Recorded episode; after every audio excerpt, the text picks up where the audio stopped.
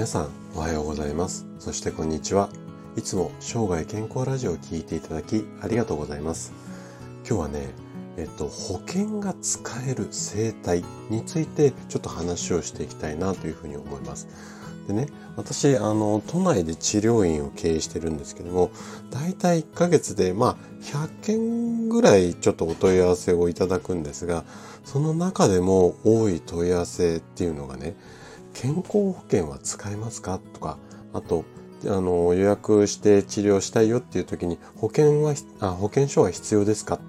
でね、私の治療院では健康保険は使えないんですよっていうあたりを、丁寧に説明させていただきながら、体の状態どんな感じなんですかっていうふうにお聞きするところ、腰痛だとか肩こりっていう方が非常に多いんですよ。ただね、この肩こりだとか腰痛っていった日常生活に原因がある場合の症状については、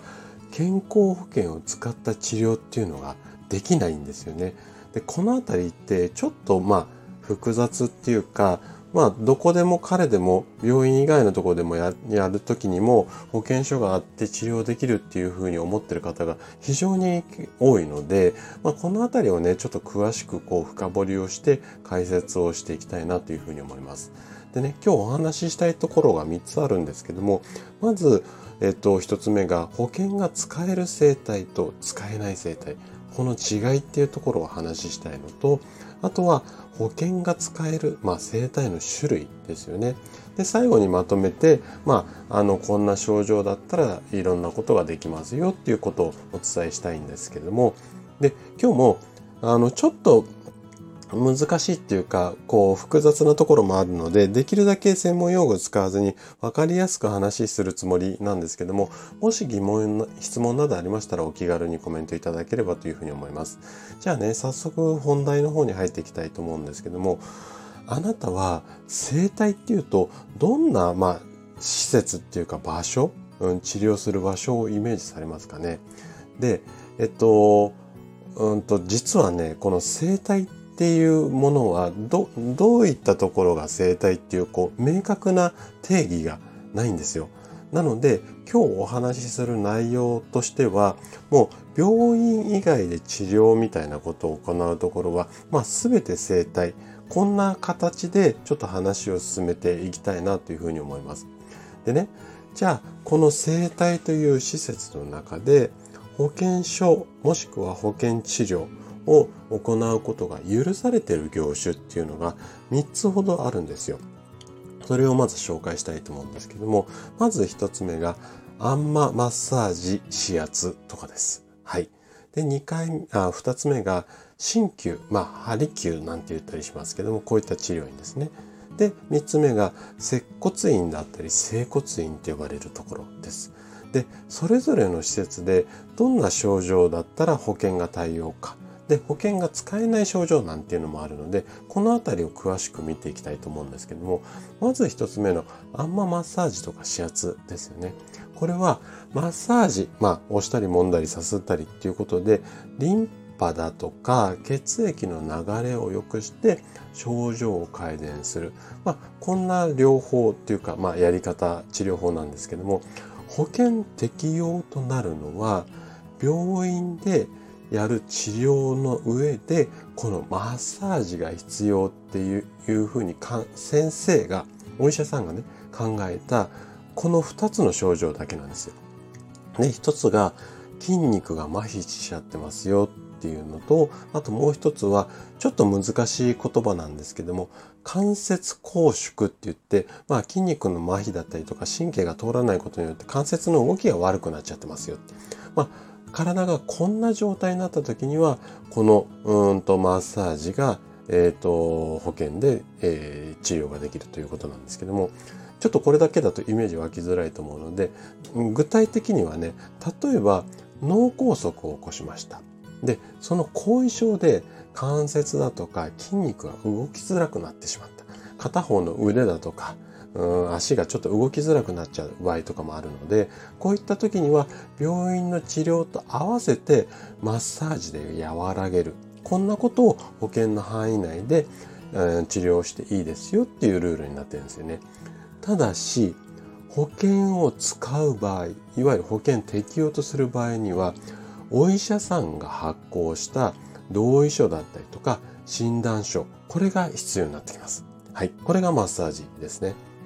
じゃあ次、鍼灸だとか針灸ってやつですね。これは治療法としては、細い針とか、あとはもぐさみたいなのを使って、症状を改善させる。こんな治療法なんですけども、保険が適用となるのは6つほど症状があります。でまず一つは神経痛。代表的なのは坐骨神経痛とかですね。あとはリウマチ。これは病院で診断されたものだけになります。あとは、K1 症候群って言って、腕とか肩とか、首なんかが痛んだり痺れたりするっていうものですね。あと、四十肩だったり五十肩。あと、頚椎症って言って、慢性の腰痛だったりぎっくり腰みたいなもの。で、最後は、頚椎捻挫後遺症って、ちょっとこれ難しい言葉なんですけど、平たく言っちゃうとムチ打ちなんですよ。はい。で、この針に関しては、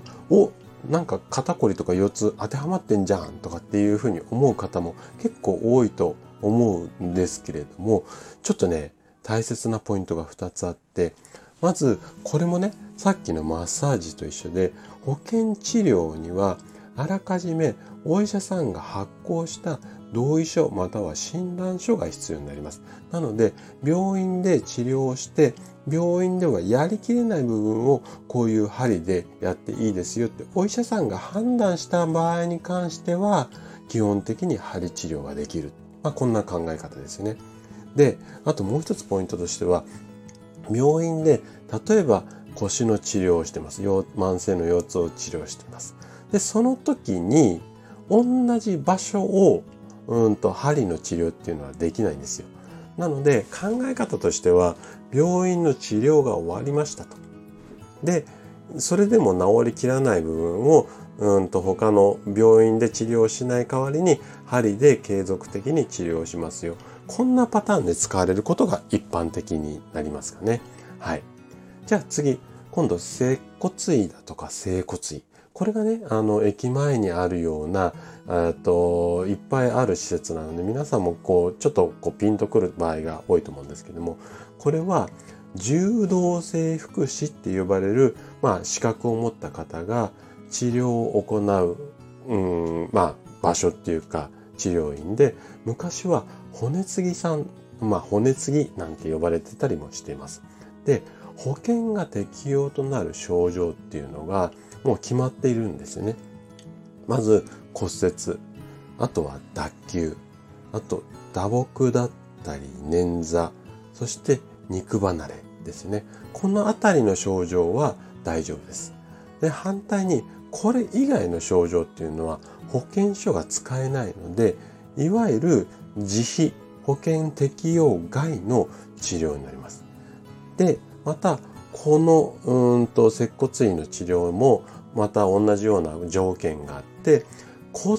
折だとか脱臼、これはね、緊急の場合以外には、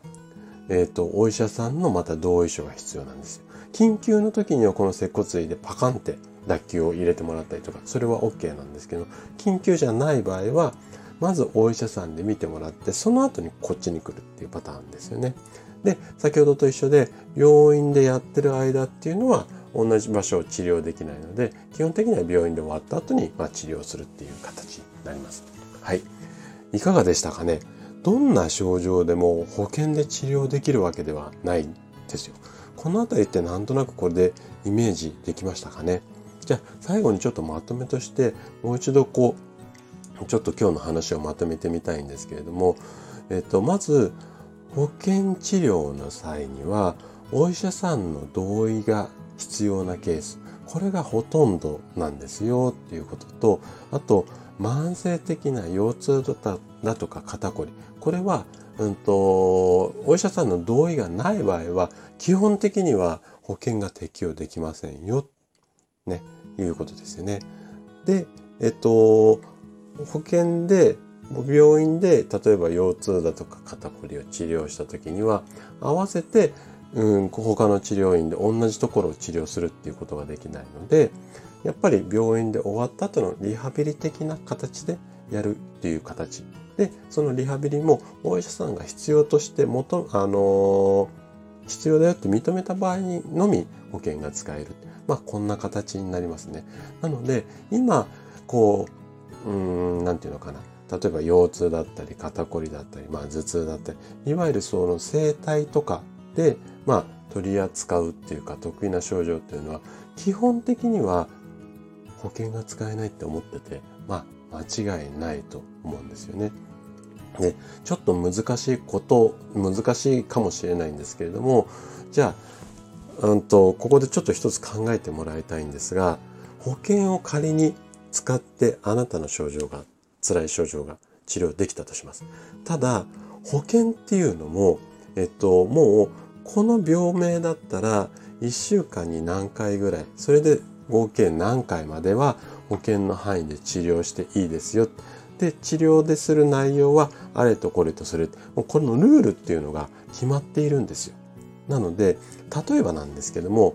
50肩で悩む A さんって B さんがいました。この方が、まあ、鍼灸院でもいいですし、接骨院でもいいし、これで治療をしたとします。で、A さんは症状が比較的軽めだったので、10回の治療で改善しましたよと。一方、B さんは重症だったんだけども、10回の治療では改善しませんでした。でも、保険で認められた治療っていうのは10回までなので、ここで治療が終了してしまうんですよ。で、軽めだった A さんも、重めだった B さんも同じ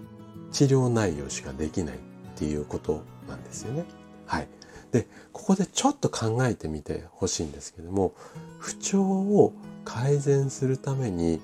行う治療。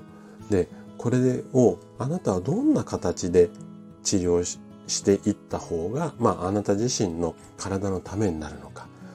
まず一つ、診断された病名で決められた内容と回数を保険の範囲内で治療しますよっていうやり方ですね。で、もう一つは診断された病名を踏まえてあなたに合ったオリジナルの治療内容で治療する。どっちの方があなたにとってベストな治療法ってなりますかね。はい。代わりの効かない世界にたった一つしかない大切なあなたの体なので、どういうふうに向き合うのかっていうのはあなた自身のお考えにはなるんですが、このあたり今日のお話が、あなたの症状改善の参考になれば嬉しいです。それでは今日も素敵な一日をお過ごしください。最後まで聞いていただきありがとうございました。